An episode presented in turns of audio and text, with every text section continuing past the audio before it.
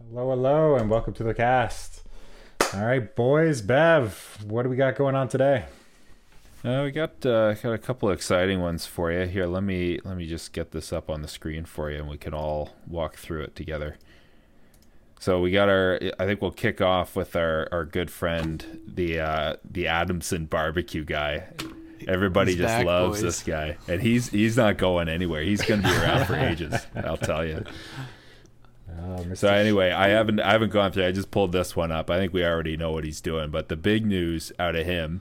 So when he's not uh, when he's he's not too busy kicking down walls to get into his restaurant, he's uh, running it without a business license. so I think uh, when we spoke a bit earlier, or old Rick, he said something along the lines of uh, this guy can't get any dumber, or he couldn't possibly be that dumb. So. I don't know. I think uh, I think he might have just proved you proved you wrong. I, I, I, I think he did. Like uh, when this headline came out, I, I couldn't believe it. Like, why would you bring so much attention to yourself when you're an unlicensed business? Like, clearly, it looks like it's an old auto body shop or some sort of warehouse that he turned into a barbecue joint. But like, what the hell are you doing? Like, you don't have a business license for it. Why bring all this national attention to yourself? You're out of your mind. And- Yeah, just look at the picture of the place. Like this guy's for sure doing illegal shit, and then now he's brought all this like media attention. This is, this just keeps getting better every week. I cannot wait to see what next week brings for this guy. Yeah, well- unbelievable. And now he's got a bunch of cash in, in his in his pocket, right? From Well, the, uh, can you pull up fundraiser. that? Like, what- what's uh, going on with that? Do we know? Can you pull up that GoFundMe uh, for Adamson Barbecue? Uh, like to see it's Adamson, right? Uh, yeah. Here I can get it. Uh, Yeah, the old legal defense fund. three hundred and twenty thousand dollars. They changed the goal too. It was like fifty grand originally, right? Yeah, that's wild. From Accidents and emergencies. that's that's one way ins- to put it. that's insane. From sixty three hundred donors, like they're giving good amounts of cash. Well, he's got to he's got to cover his ass for four years of uh, not running with a license, there, boys. So he's got to uh, got to start hedging his bets. That he's gonna, he's going to need some money to uh, defend against some some suits coming his way for sure. That's insane. Like he I is don't like it- I think it'd be safe to say average donation, you know, a lot of 50s, a lot of 10s, probably like 30 bucks. We got Jamie Russo digging deep here, 200 $200. bucks. oh my god. Oh man. shit. Seven That's seventy seven. Who's that? Like these people putting their names on it. That's the best part. Yeah, this is insane. These people just yeah don't care, and yeah, get ah, he he did it. He he got the attention that he wanted. Like this is the attention that he wanted. This is what he wants to know for. I'm against society, boys. I'm against I'm against the against the man. Sticking it to the man. I'm not unlicensed barbecue restaurant. That's where I want to be eating. You know, an unlicensed barbecue restaurant that doesn't follow any health codes. Uh, that's good. Does it not sound like something out of fucking a Trailer Park Boys episode though? fucking, Oh, it absolutely is. running an unlicensed barbecue fucking place. like this sounds like literally like a Bubbles plan. Like he's uh, he'll serve the food in fucking stolen uh, grocery carts, or whatever, right? Like oh, God, what a it just guy. writes itself. What a guy. But he's still getting donations. Here again, boys. Still getting donations. Like, I mean, when was the last? Donations, quote unquote, Yeah, like whatever. finger quotes. Yeah, whatever. Like in the last like half hour, 20 minutes, he's still getting cash. And people know he's an unlicensed restaurant. Like that's the craziest thing. You're just going to Jisu's backyard to get some barbecue and yeah, it's fine. Yeah, we'll, we'll defend Well, again. I love how in the U.S. you have uh, you know Rudy Giuliani, and he's got all these characters coming up to to fight the Constitution and all these different issues. then in Canada, we've got barbecue guy running selling illegal meat out of a, an old garage. Yeah, well, you know, Giuliani's fucking face melting off. Yeah, for sure. yeah. Well, this Well, we got is, some aside from from uh, our, our the barbecue king. Uh, we've got some other Canadian news going on here. So this is an interesting one because this is this is uh, still going on, which is beyond me. So um, uh, basically, with this, uh, two years ago, the U.S. charged um, the CFO of Huawei uh, with um, uh, money laundering or uh, or uh, wire fraud or, or basically some financial crime. And so, for the past two years, they've been fighting uh, an extradition treaty, trying to uh, uh, keep her in Canada and prevent her being sent from the U.S. So this is going on for two years straight. And all the while, there's uh, two Canadians who are trapped in or are, are imprisoned in China Uh, and really, it's it's more of um, you know the charges are kind of trumped up, and frankly, the guy the two guys are probably weren't over there doing the most legitimate stuff to begin with. But either way, it, it wasn't enough that would warrant you know two years in a Chinese gulag or whatever. So anyway, uh, it's it's I was impressed with Trudeau on this one because he actually came out and he made some good comments and he and he basically said the focus for us is just the the safe return of the two Michaels. So it's these uh, the Michaels uh, Spavor and uh, former diplomats. This guy should know better. Uh, Michael uh, Kovrig. So they're both over there on business and detained shortly after Meng's arrest. And and according to Trudeau, it's for arbitrary detention. So uh, that was kind of interesting. I was impressed that Trudeau actually stepped up to uh, to say something about this. However, you know, I, I, I think he's got some leeway to get a little more aggressive with China, and well, maybe not so much now that that uh, Trump isn't going to be the president. But uh, I think when he had the chance, he should have stepped up and got a little bit more aggressive. So, what do you guys think? Uh, my whole thing with this is it's all about. Uh, I I think if I remember correctly from a couple years ago, like this is about installing cell phone towers and networks in Iran, which goes around the U.S. sanctions on Iran, right? Like that's that's what this is all about. Yep, that's right. Yeah, and with the U.S. shifting their policy with Biden, more uh, we assume it's going to be more favorable towards China, more favorable towards Iran, and you know everyone calming down a little bit. I think this is all going to blow over as long as the transition of power in the U.S. goes smoothly in the next couple of months. Uh, it's going to blow over by 2022. Like I'm sure she's going to be gone. Uh, she's going to be back to being a billionaire or whatever, her daddy's billionaire's daughter. Uh, and those two Michaels are just going to come on back to Canada or wherever they really want to live uh, after this. yeah, they've been so they've been there. I didn't realize this was still fucking happening. Yeah. Like two years, and these guys went through now COVID shit in China too, right? Like, what a fucking wild ride. Well, can you pull up uh, the Canadian government's uh, travel advisory for China? Like, I, I know it's going to be obviously no all non-essential travel and blah Yeah, blah pull blah. up Canadian Tire while you're at it, bud. but uh, but when we're looking at this, uh, I know there was uh, an advisory in the past, or I believe that there was uh, for China because of this issue the past two years, and it was talking about like the possibility of arbit- arbitrary detention because of something. Oh, there you go. Look at it's that. right there on front page, eh? Yeah, they're not messing around. Yeah. That's pretty much like what are you gonna do? You can't you can't stop them.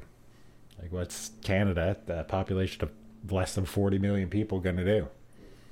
They're gonna continue fast track in people from China who have 500k or more in their bank account. Uh, come on in, start Yeah, a business. Let's just go. milking Buy all your rich people. shit, Yeah, for sure.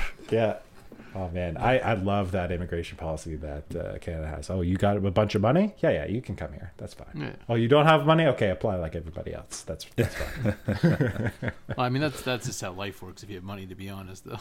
yeah, well, yeah, eh, but uh, I don't know. I, I don't know why they make a big deal of it in places like the U.S. Like, uh, if you go by the law, like that's that's not the case. Like everyone's trying to become a U.S. citizen that way, but you can always become a uh, become a contractor or you can become an employee of another uh, business and then have that business apply for you like oh no there's no one in the states with this specific uh, specific skill set and then you can become a citizen that way Yeah. But- Worst case scenario, you can just fucking pull up a ladder and hop old uh, Trump's fence there, bud.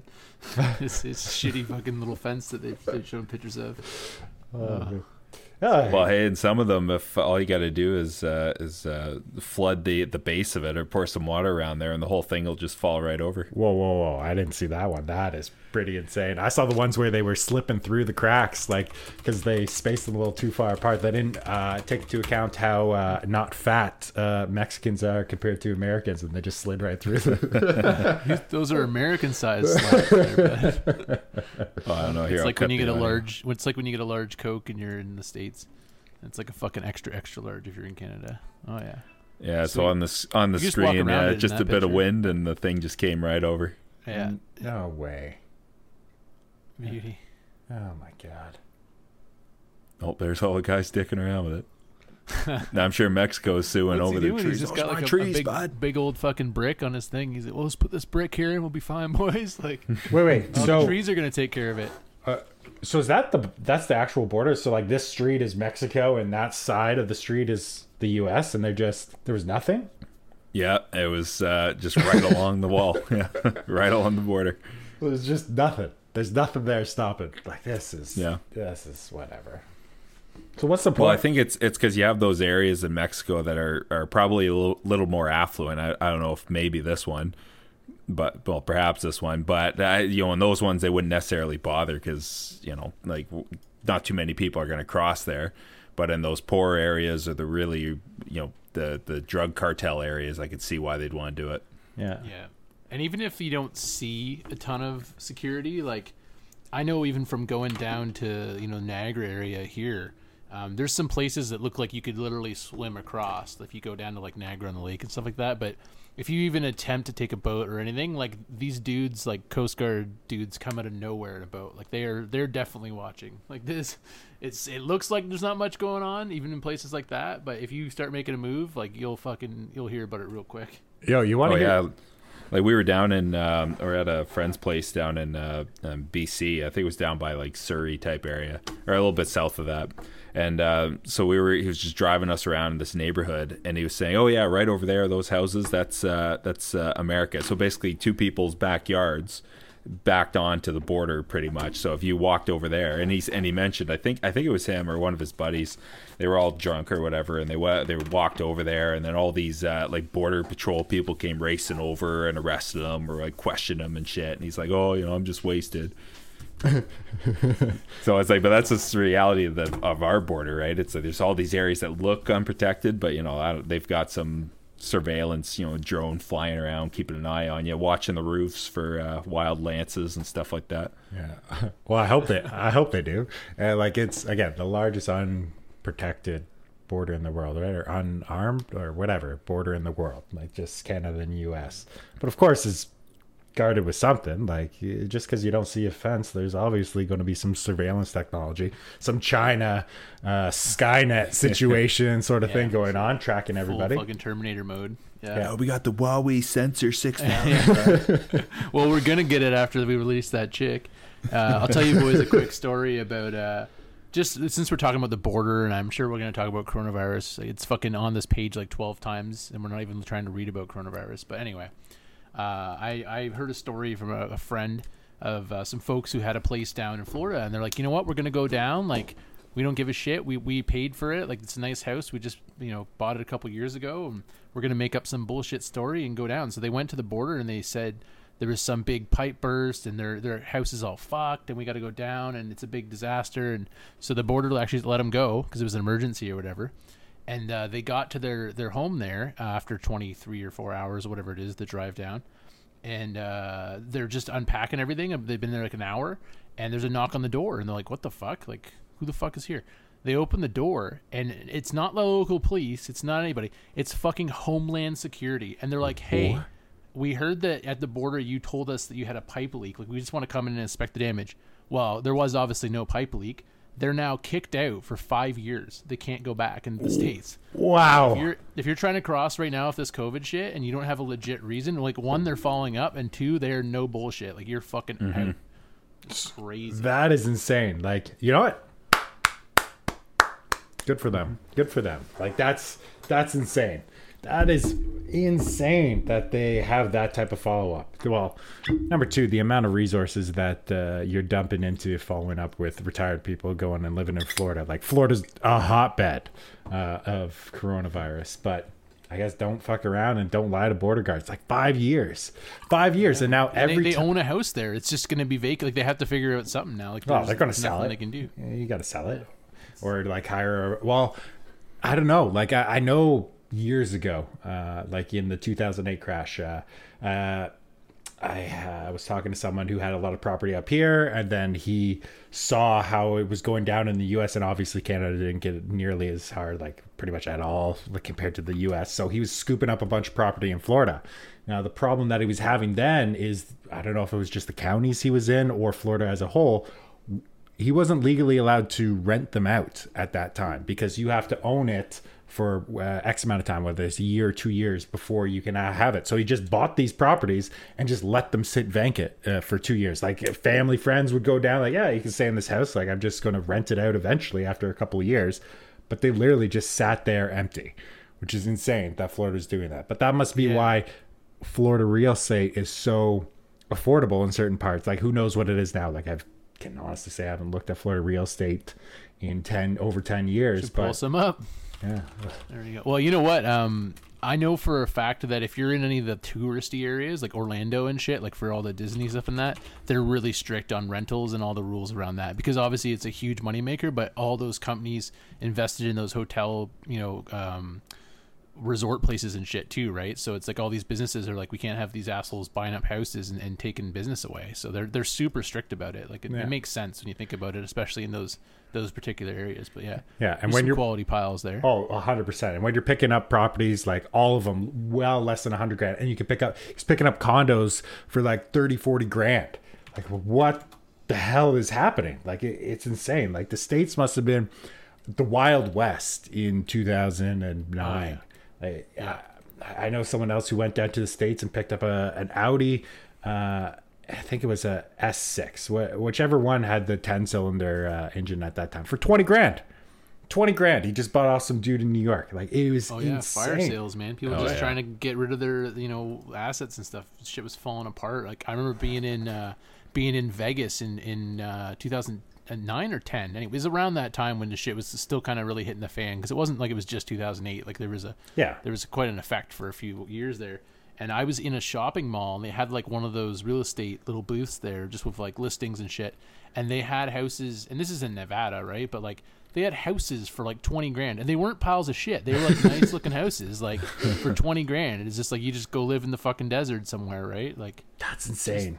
unreal. Well, again, uh, I don't know if we've uh, we we haven't discussed this here. I know we haven't discussed this here, but it's going to be really interesting to see the the shift in the real estate markets come the next 10 years uh, to see what people are actually going to be buying and where they're going to be living like canada's announcing like the billions and billions of infrastructure upgrades to get rural communities high, access to high speed internet uh, canada selling uh, rights to airspace for like old friend tesla uh, to sell an internet satellite over canada like those things are going to just open up whole other aspects like the majority of Oh, people it's going to be huge. Yeah, like I can North, imagine, right? like like you know, like at my my parents' place, which is out in a rural area, you know, dirt road, you know, not close to any, you know, you definitely not getting any any good uh, internet infrastructure. Like even even the solution right now is a company called Xplornet, and they give you a, it's called fixed point wireless, so it's basically a giant wireless system. And it sucks. It's it's garbage. Like if and a lot of people are working from home now, and a lot of like students at home and stuff like that. So so it's completely bogged down. You can only use it at like you know like four in the morning, six in the morning, stuff like that. It's ridiculous, right?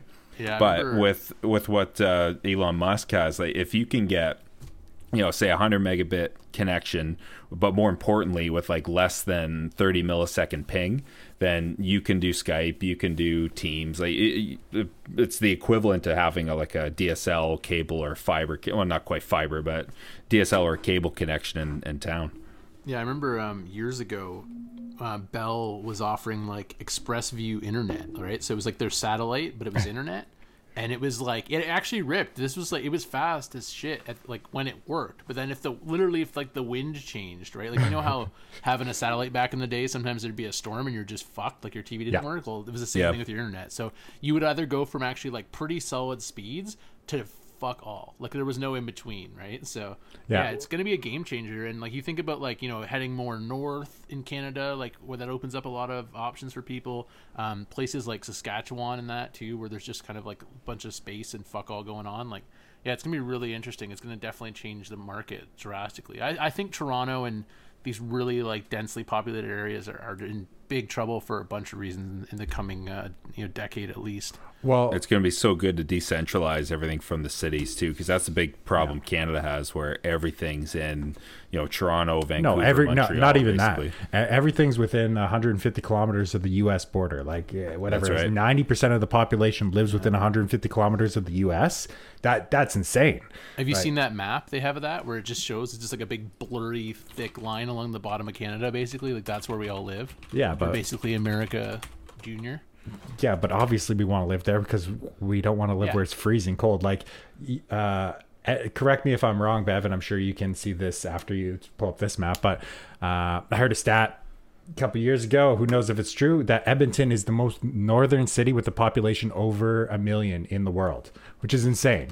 Because like you've been to Edmonton, it doesn't feel that far north, but when you look at it on the global scale and like you're looking at it uh, latitudinally, uh, I guess it is pretty freaking far north. And I don't know if you've been to uh, Edmonton in January or February. Like it sucks. Like it really, really sucks. And I don't doubt that uh, people don't want to live there. There, where is it? Oh no, this one's uh yeah, because I was trying to do with a population over one million, but I don't know if this is most. Mm. It's Russia. They could be. Oh, here it is. anyway. Is the north? Yeah, here it is. Oh, North America. Okay. Yeah. Uh, Oh. Well, I guess if you look at a map, let's just do a quick geography lesson here. yeah. There you go. Well, it's obviously North America, but let's see where Edmonton is. compared. Oh yeah, yeah. Well, I'm just trying to think in terms of like. Uh, it's hard to do because okay. Oh, all right. Here we go. I got this. The, the Well, you know, get the, get the earth this going is now, this boys. is no. This is totally false. This is. Hold on, let me let me get in there. Because there, the, well, the Earth is flat. This is just silly. But anyway, Well, well, I, gue- I guess I could see. I guess it's hard to tell with the. Uh, Well, I wonder if you longitude and all can like stuff. yeah see it like click on it and see like latitude and longitude of that. Come on, Google, Uh, you're fucking dicking us over here. Oh, there we go. There you go. Fifty nine thirty. We'll call it that. Yeah, what do those mean? I don't know what those mean, but uh, Ah, it doesn't matter. Let's just see if this has. If we got. Uh, go on. We're going for sixty, boys. Going for sixty. Oh, we got uh, one thirteen. No, we got one thirteen on this one. Yeah. because it's it's longitude, which is or is, is it latitude for oh whatever it doesn't matter anyway. No, it's interesting though. It's Yeah. and and it's a good point that you know it's it's beyond that point. There's very few people. There's almost nobody out here. yeah, in the world that lives that far north, like just and just think about the amount of space. Like this is such so such an expansive space, and there's nothing. nothing. Like I don't know if you guys have driven uh, across Ontario. Uh, personally, I haven't. Uh, I've always just taken the flight for seven hundred bucks, but it takes two days to drive across Ontario. Like from where we are in the GTA to drive to the Soo. How long did it take you there, Bev?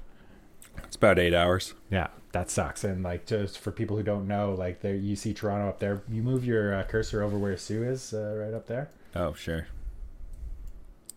Oh, we're lagging a bit here. Let me just do a direction. What are you running on Xplornet there, bud? Get out there and frig with the satellite. oh, my system is having some trouble here. That's okay. But I mean, it's like a yeah eight nine hour drive on single lane highway up there, and, uh, and that's a huge hindrance to like going across Canada because a lot of it is single lane highway. Uh, And if it's not the summer, you're fucking really risking it too, right? Like the winter's no joke when you start heading up north like that. Yeah, and even going up north, uh, it's weird. Like dealing with companies that work up there and like mines and anything like that. They also the same thing. Like, yeah, don't book flights. Flights get canceled all the time. Weather sucks up here. It's rather snowy or icy or windy, or there's not enough people on the flights. You pay someone to drive, and so you're billing out extra days of time just to get people to these remote sites or doing what uh, I know your buddy does and have their own airline so they fly when they fly and shut up and get on the plane. Yep. Yeah, if you got the money. like I've through work I've dealt with a couple places very briefly, but uh, a lot so many companies that run uh, or, or either run it themselves or they share a private airline, and so they've got full you know baggage handling systems, you know basically full airport setups, but it's just for you know two or three mines that are operating in northern Quebec. You know it's it's crazy. yeah, crazy the amount of money and infrastructure that you're putting in to get shiny diamonds out of the ground. Yeah. Well, speaking of uh, um, uh, rural areas, so this is another one I wanted to touch on. Uh, so Erin O'Toole, the biggest uh, biggest tool in uh, Conservative Party, is the way I put it. but uh, anyway, so he's he's come out now, and he's uh, so there's this. I've seen this thing uh, or this theory commented on a couple times, mostly in conservative circles, and it all came out of. And Stephen Harper's really been kind of harping on it. Um, but basically, he's drawing of a, a, a line between the somewheres and the anywhere. So basically, it's the uh, the the liberals who are the somewheres who you know they're they they they came from somewhere and they settled in a big city, tend to be pretty well educated, you know, higher income. Uh, tend to vote liberal, and then on the other other side, you have the um, uh, the anywheres, which is more you know like your tradesperson lives in a small town, could be a farmer, uh, you know doesn't uh, doesn't take well to change, you know doesn't uh, basically it's it's just drawing that that urban versus rural kind of uh, kind of uh, uh, divide, I guess. Um, of course, it's CBC, so they also threw in this thing also about attitudes towards immigration. You know, like you know whether or not you're in support of it or you're against it, and they and and whether or not you benefit or don't benefit. But it's kind of an interesting question because I think broadly speaking, um, and we'll touch on this piece a bit later, but I think broadly speaking on the immigration side, I- for a country like Canada that isn't really growing organically, I don't see any other option but immigration. Uh, if you're going to maintain growth, or if you're going to maintain, you know, really, it is growth because you do have to maintain some level of that, right? And and, and continue to, to have people who are generating tax revenues and contributing to the economy as a whole. So really, I don't see any way around it. Which is, and and I think on, generally, I think most people look that way. I think w- what the the problem with these types of articles and these comments are is they're they're not delineating between legal immigration. We were kind of joking about it earlier with you know if you've got half a million bucks, you can kind of get a fast track into Canada, and there's a reason for that. You know, that person's going to come in either buy they're going to buy an asset like a big asset, so it's likely likely something like a store or a business, and then you know they're they're going to be creating jobs and, and wealth and all that. But if you just have people like um, um, crossing over the border illegally at that, you know, I think it's over in Quebec at Roxham Road or something like that. You have people just coming over the, the, the border without going through the immigration process. Like, how's that person really contributing? Like, they're not going to be here legally. Like, there's there's that's that's where people have an issue. I don't think people care if somebody comes here legally. Generally, people don't care. They're more than happy to to have them. It's finding that happy middle. But uh, before we jump into this, boys, uh, I'm sure you heard there I was uh, cracking open uh, my bottle for the night, and I, I think I heard uh, a wild Bev uh, do his little uh, pop. Uh, what are we all drinking tonight? Uh, I'm on the uh, the uh, Occitan again. I'm having some some more of that. I think I'm going to switch to uh, got a bottle of homemade wine in the fridge. Might uh, pop that guy open.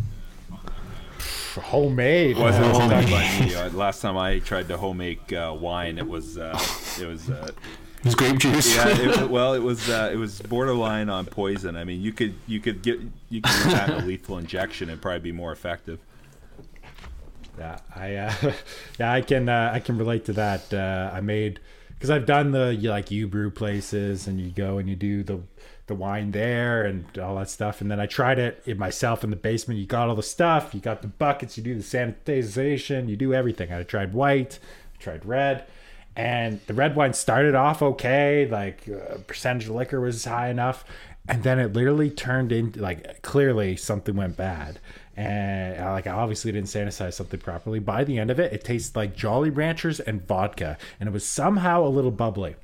My dumbass still drank it, uh, anyways, uh, but uh, never again. Absolutely never again am I going to do it in my house. Like it is a labor of love, and that love I do not have right now, and I probably won't have again until I got too much time to kill, and I don't want to sit around uh, my house anymore.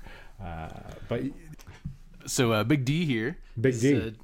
drinking the the neutrals, boys. You know, it's, I'm into them. Still trying to stay uh, stay clean and healthy uh, a little bit while I'm getting hammered. And uh, I'll tell you a quick story. Well, I got a lot of quick stories tonight, boys. So Yeah. just uh, gather round, pull up a chair. But uh, yeah, I got a my my grandfather growing up was uh, big winemaker, big wine drinker too, but big winemaker. And uh, he used to make uh, like moonshine shit off of all the runoff stuff or whatever. I don't really know how it works, but you can make like really strong fucked up liquor, right? And uh, he used to make this shit called White Lightning, and it was like fucking thick, looked like a smoothie. And you'd legitimately have like one one gulp of this, and you'd feel like you're gonna like go blind and shit your pants and be hammered for the rest of your life. Like man, you can make some crazy shit at home. That's fucking crazy. You think about like years and years ago, like whatever, 1800s and shit. Dudes, you know, moonshine and like all this prohibition, all this, like the shit they were fucking, they were drinking then, man. They they weren't, they you know, it wasn't beers, it wasn't fucking Bud Light, boys. They were getting fucked up. It was like basically drinking fucking turpentine and shit. Yeah, and like that's where the bathtub gin comes from. Like it's just shit that you're brewing, and then you got to mix it with whatever you got to make it sound good. Like that's where like a Manhattan, Cosmopolitan, all these mixed drinks came out of. It's because the liquor that they were using was shit. Like it, it was pure garbage. Uh, but the scariest thing, like I I have no idea if it's legal or not legal to distill your own booze, and that's a whole nother story. Uh, but I am terrified of doing that because how the hell do I know what's ethanol, like what's the alcohol, uh, and what's methanol? Like what is going to legitimately destroy your eyesight and destroy your liver? You know, it's it's So funny. I can I've go, asked a like- few people that who have made their own liquor, like a couple, probably three or four, Yeah. And they all have told me it's like you'll know, you'll be able to tell what what the methanol is versus the al- you'll tell, you'll be able to tell.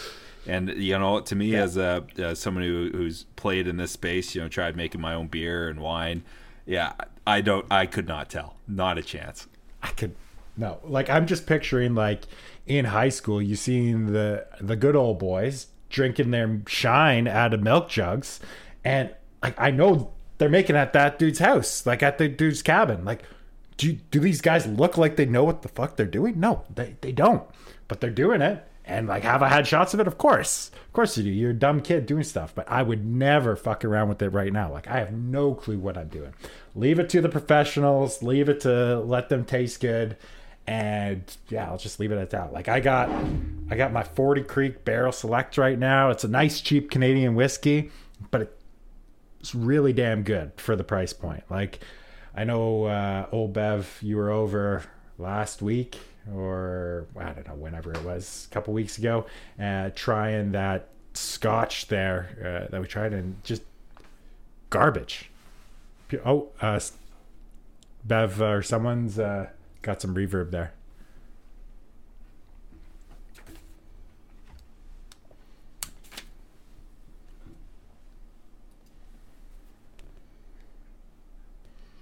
All right, we're back, and uh, welcome back to the pod, uh, guys. Uh, so we were talking about immigration and uh, legal immigration versus illegal, and uh, people's sentiment towards it. Now, I believe Bev, you were making the point that people are really against immigration, more so not against actual legal immigration; they're against illegal immigration, and, and, and I can kind of agree with you uh, for uh, a little bit, uh, but it's also just a poor marketing uh, standpoint. Like whenever. Uh, like the biggest example is like Trudeau bringing in refugees. Like whenever they do that, they don't do a very good job showing on how they're going to integrate them into society properly. Like realistically, these immigrants from Syria are moving to rural Ontario. Like they're putting them up in bumfuck nowhere. And, and like here you're going to go live here. And because no one wants to live in this shitty town. Like i'm sure it's going to change in the future and i'm sure people will move around and everything but i think the government they really only care about advertising to their base not to everyone uh, and to why they're doing certain things. Like yeah humanitarianly every country has to accept immigrants at some time. Like all of like I'm, uh, all of our ancestors uh, i'm sure were refugees at some point. Like uh, i know big d uh, and myself like uh, have some like italian backgrounds and we are 100% refugees. And like people fucking hated on the italians whatever 60 70 years ago like of course they were on hitler's side for a little bit. Like i could see why they'd hate on it but i mean like they were refugees uh, at one point in, in time. And like your sentiment changes over time but it's just finding that balance of like yeah we're doing the right thing and we're getting these syrian refugees to come here but also look at how well they're doing in society. Like my neighbor uh, is an iraqi like he was telling me a brief history of his life or whatever like he escaped iraq when like the us war was happening. Oh, wow. and then they moved like all around uh, like through they escaped through syria then turkey then moved uh, went to europe and then finally got acceptance into canada. But like he's like a well-off individual contributes to society has two different like he has he holds like two good jobs two well-respected jobs. He's educated like those success stories need to be told more than what people think of when they think of like oh we got all these refugees we're giving them whatever a couple grand a month support like that's coming out of our dollars what are we ever going to get that money back? Like and of course you're never going to get that money back on anyone. Like there's a million people in ontario getting financial assistance at some point like uh, whether it's welfare ei whatever.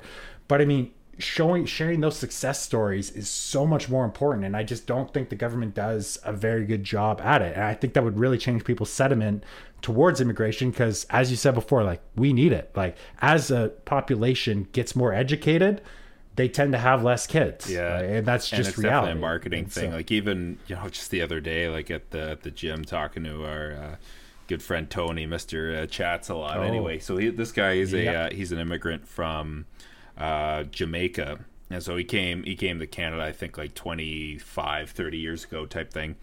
Uh, so he came to Canada, you know, worked odd jobs. He was in the horse racing industry for years. Now he works in in uh, automotive parts uh, manufacturing and he was uh, he went on this huge rant, huge rant about how um, uh, nowadays, you know, like all these these immigrants and everybody coming in is just getting all this stuff for free, and you know, put up in hotels and all this, uh, you know, uh, and, and basically the whole argument he has is, you know, how come I uh, I didn't get treatment like that? I didn't get all this stuff for free. How come these guys are getting it?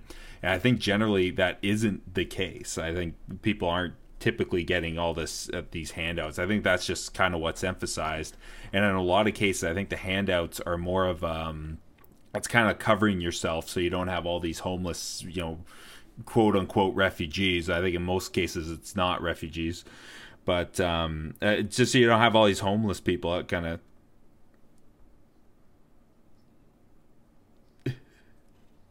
Yeah, you know the other um, the other thing too on the other end of the spectrum is I was talking to a friend about this recently too is is people that might complain about you know specifically all these you know all these uh, Arabs or all these Indians or whatever they're complaining about who's coming here you know just like in the states where they complain you know you, there's places where people complain about Mexicans or whatever you know a lot of these people are coming in and doing the the jobs that a lot of you know um, you know let's call them like you know natural born Canadians don't want to do or think they're too good for or whatever, which they're not, just for the record.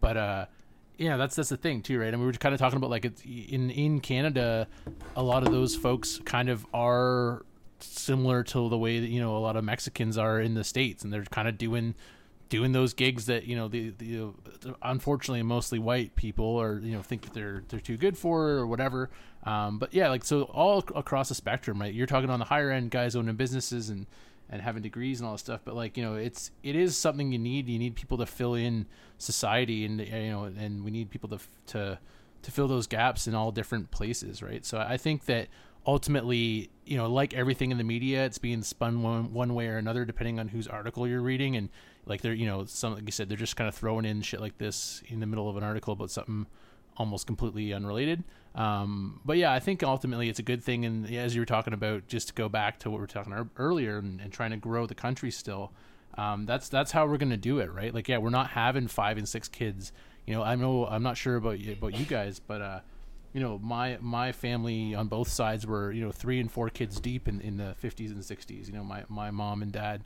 Uh, and and that everyone was like that back then. And that's just not the case anymore right? Like i know a lot of people in our age group uh, are you know talking about no kids or one kid or two kid. And so yeah we need we need these people here is, is the the reality of it right? And it's not it's it's not just in the, the low end gigs or the high end gigs. It's kind of everywhere throughout society. And and uh, so you know, it is something that I think more people need to be for it. But of course, it's all on how it's framed and politicized, and that's what creates all the bullshit of people and their opinions is. that they're parroting that are really someone else's opinion, right? there's one huge uh, asterisk that I want to throw on there, and again, this is just my opinion. Like I'm not an economist or anything like that, but we need this 100% we need immigration we need a lot of immigration to a certain point where we need to be able to find that happy balance of what we can as a population support coming in to what like financially. Like because realistically you're not going to get like you're treating immigration like you should be treating immigration just like uh, a business teaches uh, or treats any investment. Like you, how long is it going to take to get your roi back out of it? Because all we are like if you want to break it down like we people are just little little employees making money like tax dollars for the government to function. Like and so government needs more immigrants to come here so they have more worker bees paying like on the low end 20% tax and on the high end 55% tax. We need more and more of those people. It's just finding that happy middle like because realistically you're going to be supporting a lot of these immigrants for the first or whatever Yeah, it just is, to like, stand them up. one to three years. Exactly. But then after that you get that payback tenfold in that tax revenue that you're generating from it number two like the people who are complaining about it are all, have also seen a whatever 5000% increase in their house that they bought for a hundred grand is now going for a million dollars like oh i hate these immigrants but some immigrant families buying my house for 1.1 million dollars like yeah you can't have it both ways Yeah, okay exactly. like Well, I guess um, that's a good uh, point to migrate a bit. So one of the other comments that, and this is where uh, uh, O'Toole, I think, went off the rail a bit. He starts talking about this whole idea of the elites and, and globalization. It's a very American thought, and this is what he got chewed up for this because it's just a very American way of thinking. Because Canada isn't, we don't have that same issue. There's no doubt there's a, a class like, like there's a class issue in the U.S. and there is absolutely an, an elite 100%. class, but in Canada it's not really the case. And I think and, and now Canada still suffers from wealth, uh, you know, wealth disparity and the wealth gap, but no nowhere near as bad as what it is in the U.S. Oh yeah, and like the uh seeing what it's actually like in the states, like the difference between the neighborhoods that have money and don't have money. Like it's it's like going to a third world country. Like is. it really is. like even the even the infrastructure uh, structure is horrible in those areas, and obviously it is because the municipalities don't have any money from tax revenue.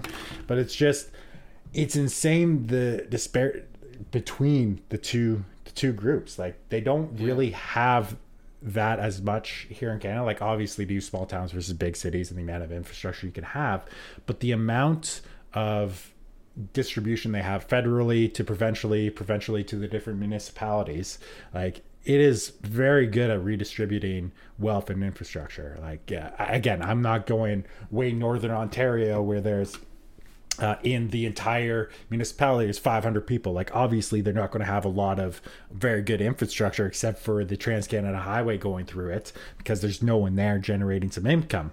But I mean, they still have internet. They still have, like, even though it's shit, like, they still have internet. They still have hydro. They still have roads that are plowed. Like, they still have a hospital in their municipality. Like, they have all those things that those 500 people themselves couldn't afford. Like, they're getting subsidized by the cities and it's going up north where in the states you just don't see that subsidization as much because it's all about let's lower these taxes let's get it down there and the big cities are falling apart like uh, You don't have to go far either. Like you can go over to Michigan, right, and see like if, have you guys seen what Flint, Michigan looks like? Aside from their their fucked up water situation, it looks like a fucking war zone. And there actually like there was like uh, army munitions testing and shit happening there because they have all these burnt out empty lots to do it on. Like it's it looks fucked. Like it looks like a, a Call of Duty fucking level happened. And uh, and then you go, you know, a couple hours or whatever, and you're in like Dearborn or somewhere where there's a bunch of you know, wealthy uh, auto manufacturer executives in these huge mansion, mansions and shit. Like it's, it's wild. It's and it, I just think it's the stark contrast. Is it's just it's so much more prevalent there than it is here for sure. Like just like I said, that hour drive and it's like a completely different. Oh yeah. Well, even looking at like Uh, like i-94 like the highway, like Interstate ninety four out there. I mean, if you if you drive through it through uh, Detroit, it's a disaster. Like the road's falling apart. It's disaster. And the other weird thing in the U.S. is there's always abandoned cars on the side of the road. all the time. Like I don't know wherever you go, it's like it's if you're down in Texas, if you're like wherever, it's uh, it's just a thing. I don't know. But anyway, but for Michigan specifically, like especially when you leave Detroit and you go through Ann Arbor, you know, you're heading out towards like um uh like like uh, Albion, one of the small towns out there I've been to. It's it's it, you feel like you're you're looking around. You're like, I swear I'm in like like I can't even think of it. It's it's not a nice place at all. It's rough to say the least. Yeah, it, it's called the Rust Belt for a reason. Like it, it had played its purpose for its time and then it left. And one thing that like a lot of people don't give Trump credit for is like the amount of manufacturing jobs that he did bring back to the US and to areas like that. Like I now I'm not like you can go either way. Like, uh, do you really want to bring back manufacturing, or do you want to switch to a more service based economy? Eh, that's up for debate. But I mean, like he did bring back a lot of jobs to that area. But one interesting thing, like maybe you can touch on it, uh, maybe you can't, uh, Bev, is uh, some of the problems uh, that. Uh, we've overheard some of the manufacturing facilities have having with their workforce, especially retention if uh, you want to touch on something. Yeah, like typically, I mean, one of the big complaints that come out of the, the manufacturers is uh, a lot of what they're a lot a lot of the employees are temporary basically and not intentional well intentionally from the employee's perspective so what they'll do is they'll come in, they'll work for just long enough so they have enough money to like bum around for, you know, three or four months or whatever. Then they'll go pick up another manufacturing job, work for a while, save some money. Then they'll just go leave, bum around for a bit. And it's super common. So I, uh, we're doing some work for a major uh, automotive manufacturer in the U.S. Um, this was uh, when we asked them what their challenges were uh, this was the number one challenge is just dealing with uh, transient labor is how they described it um, and that's not uncommon and you see that when you look at uh, say in a manufacturing process when you have to onboard someone to a task like even if if, if you know when you look at it as something very rudimentary like uh, uh, bolting a tire to a car you know like every time you bring in a new person it takes and, and, you know like they're not necessarily you know quick learners so it takes a long time to train these people to do that task uh, and it's all through union as well. There's always a union component, so it's it it's expen- it's an expensive process, and it really hurts the bottom line for those businesses, and that's why they're pushing so hard to automate. Like that's that's one of my favorite examples to use because in that that particular station, it's pre-wired with all the hydraulics and the electronics to be automated. You literally flip a switch and it's automated. But since the unions that middle, you know, in there kind of preventing that automation you know it's costing these manufacturers huge and huge amounts of money so on the business side you can see where the the challenge is but also on the human side you know you have these pe- a lot of people who don't have any skills necessarily besides menial labor uh, so if if they're automated away, like what's that person do? Like how do you help them? And that's that's where those arguments for all the universal, uh, not universal uh, or, or uh, basic income come from is exactly that. It's like how do you deal with those people? Yeah, they're not they're not helping themselves either though, right? So as someone who, you know, has had family members in the auto industry over the years and spent a little bit of time there temporarily as a student, you know, years ago, you meet these people and uh, you know, they have really what are are good gigs. Like they're not difficult jobs. They're not working, you know, weekends or late, you know, shitty hours. Like it, it's it's always the same every every week you know, they're getting paid well. They get all these benefits. They get all everything going for them. And you know, like I said, most of them aren't that educated. And they then they just get entitled and they just stop giving a shit. And that's that's a big another big problem. Other than just these these laborers who just kind of come through and come and go as they please, is that you know even once these people are trained and proficient, then they start to get this fucking entitlement, right? And and that's just it hurts them more than it helps them, man. Like it's it's crazy. You think about uh, automation and you know your robot that's going to put uh, all five bolts on in like a split second for the wheel versus some goof who's you know still hungover from last night trying to figure out how the friggin' machine works to, to put one bolt on at a time and then on top of that he's not very motivated because he's he thinks that he's untouchable like uh, it's just it's a fucking shit show the whole way up and down that that industry like it's fucking ridiculous Yeah, I think as uh, maybe just like an ending piece uh, for tonight. Maybe we'll just do a real quick jump Ooh. over to our. let's do. We got to touch on the, the U.S. Yeah, save the best for last, and of course we have our uh, Yes. uh, Rudy Giuliani, who's our uh, you know favorite lawyer, our favorite uh, favorite lawyer out uh, doing it again. So anyway, he's got he found this woman, and I don't know. Well, I I, I think he I I've always believed firmly that crazy people attract other crazy people.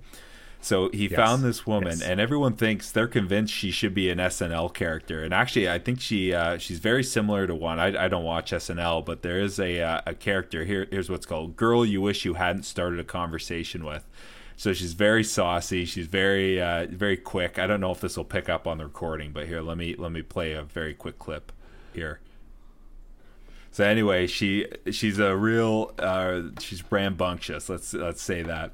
She even had the gall to say to the uh, the senator. I think it was a senator who was questioning her because she said she's like, you know, I signed a piece of paper that says I'm gonna go to jail if I'm lying.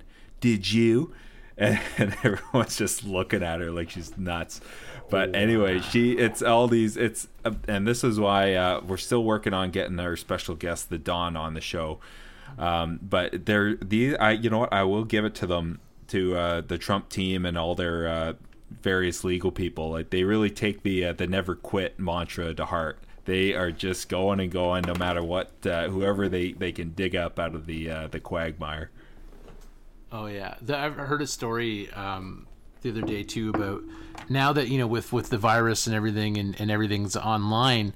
Um, you know all these different cities that have their their city council meetings, and you know you, you could go down there as as a as a citizen and they give you three minutes to just chirp about whatever you want or whatever, right? And like you've always been able to do that. But in order to do that, you got to get dressed and drive down there and park your car and probably pay for parking and then wait and fucking then you get up and you get your, your piece, whatever. But now it's all on Zoom for a lot of these different places. No. So uh, people are just getting up and just just hammering whatever they think out their mouth for three minutes, and these people just got to sit on Zoom and listen to it. Uh, and it's yeah, it's pretty pretty wild. oh my god, that yeah. that sounds like an episode of Parks and Recreation every time they have a community forum. Like it's yeah. the crackpot convention. Like These are the people that come out of the woodwork, right? And it's and you're making it like it, it- there used to be some barriers to entry, right? Like I said, they had to put pants on and stuff. But now they don't have to. They're just uh, they're just zooming it up. They probably fucking hammered some beers and they're just taking a taking a, a layer off the the mayor or whoever the fuck's. I don't even know who's at these things. the no, it's city or whatever. councilors. You know Yeah, what? yeah. It's city councilors like, and a lot of smaller cities that uh, a lot like most of them are like you don't make a lot of money. Like this is cannot be your full time gig. Like this was like a minimum wage job. Like you do it because you like your community. But in these people's mind. They are the end all. They are the man. they the have all this.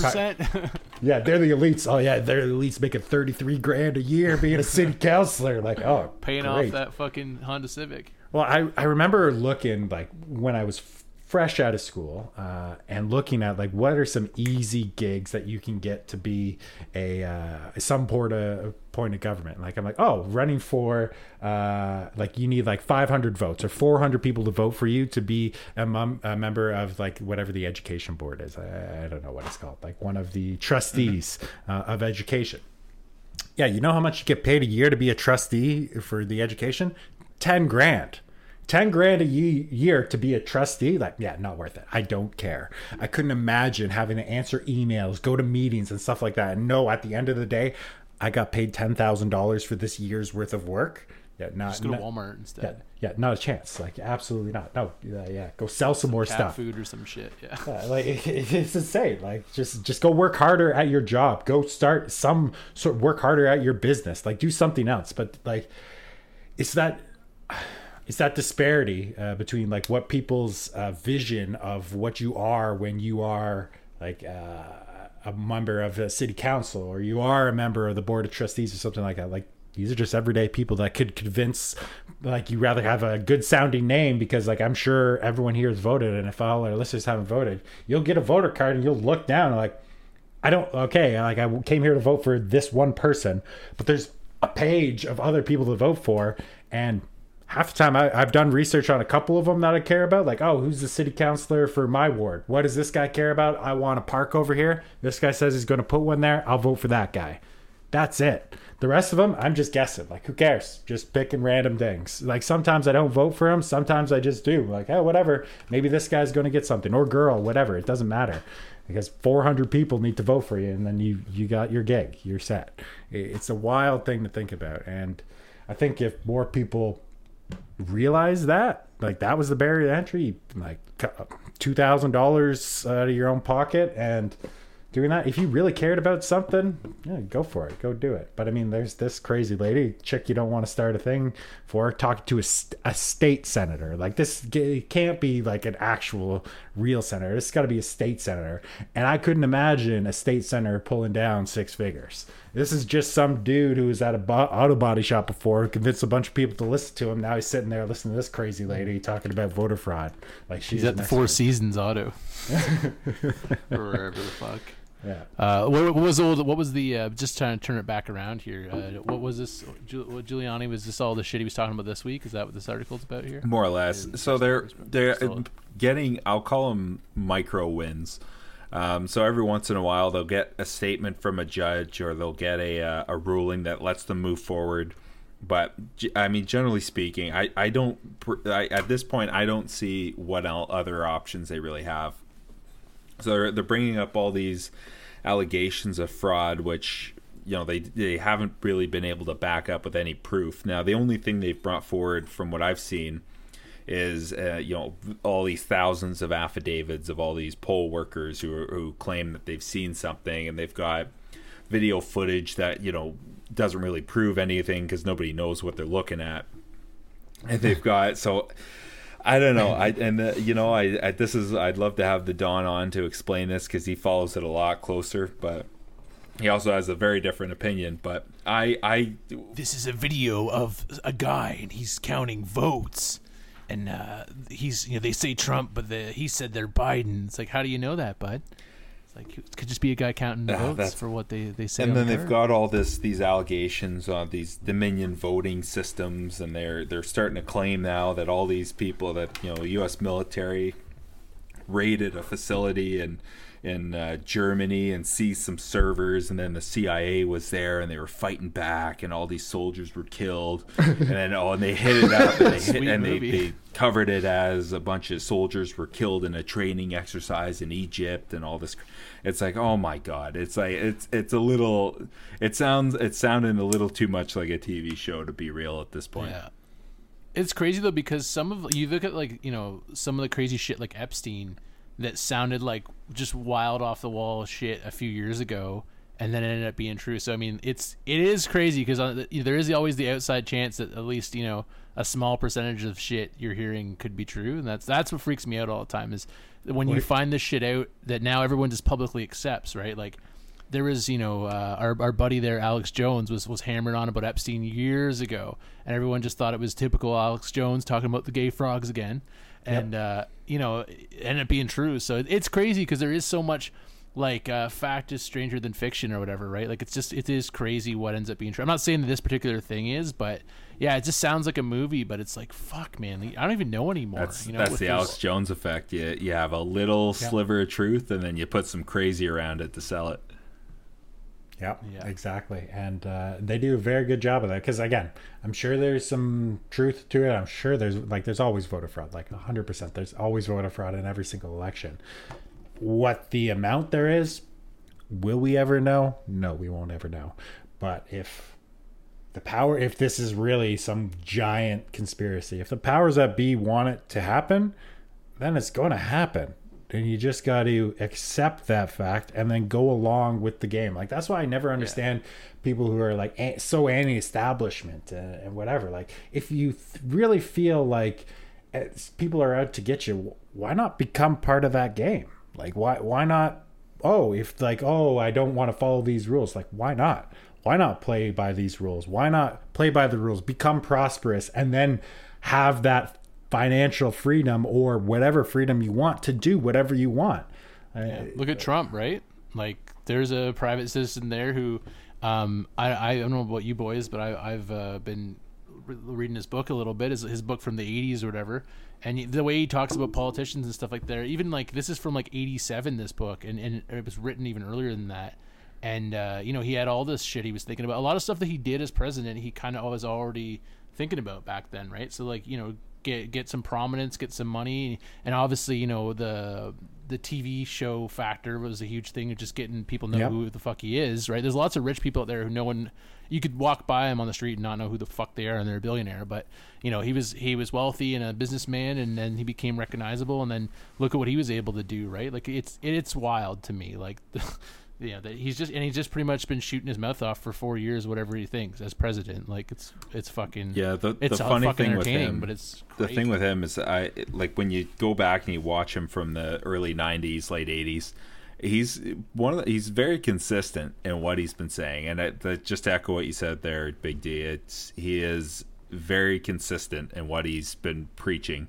Now, how he's been preaching it, um, different story. You know, it's, it's jumping between political parties, and you know how he kind of structures it and, and markets it. Because I think he's the first uh, president who's really understood or, or who has looked at communication through a marketing lens rather than through a you know an efficacy lens. Um, But you know, it's it's worked for him in a lot of respects. And going forward, I don't think politicians like like Biden. I think will he'll be a one term. He'll, he'll if he makes it all the way through, of course. But he'll get replaced by someone like a like an AOC or not not AOC specifically, but someone like her or you know like a Matt Gaetz on the Republican side who can pull that uh, uh, uh, basically pull that uh, marketing piece into it and make it more entertaining, more of a TV show. Because otherwise, you know, nobody wants to hear another boring Obama or, or George W. Bush. Like it's, that's I think those days are done.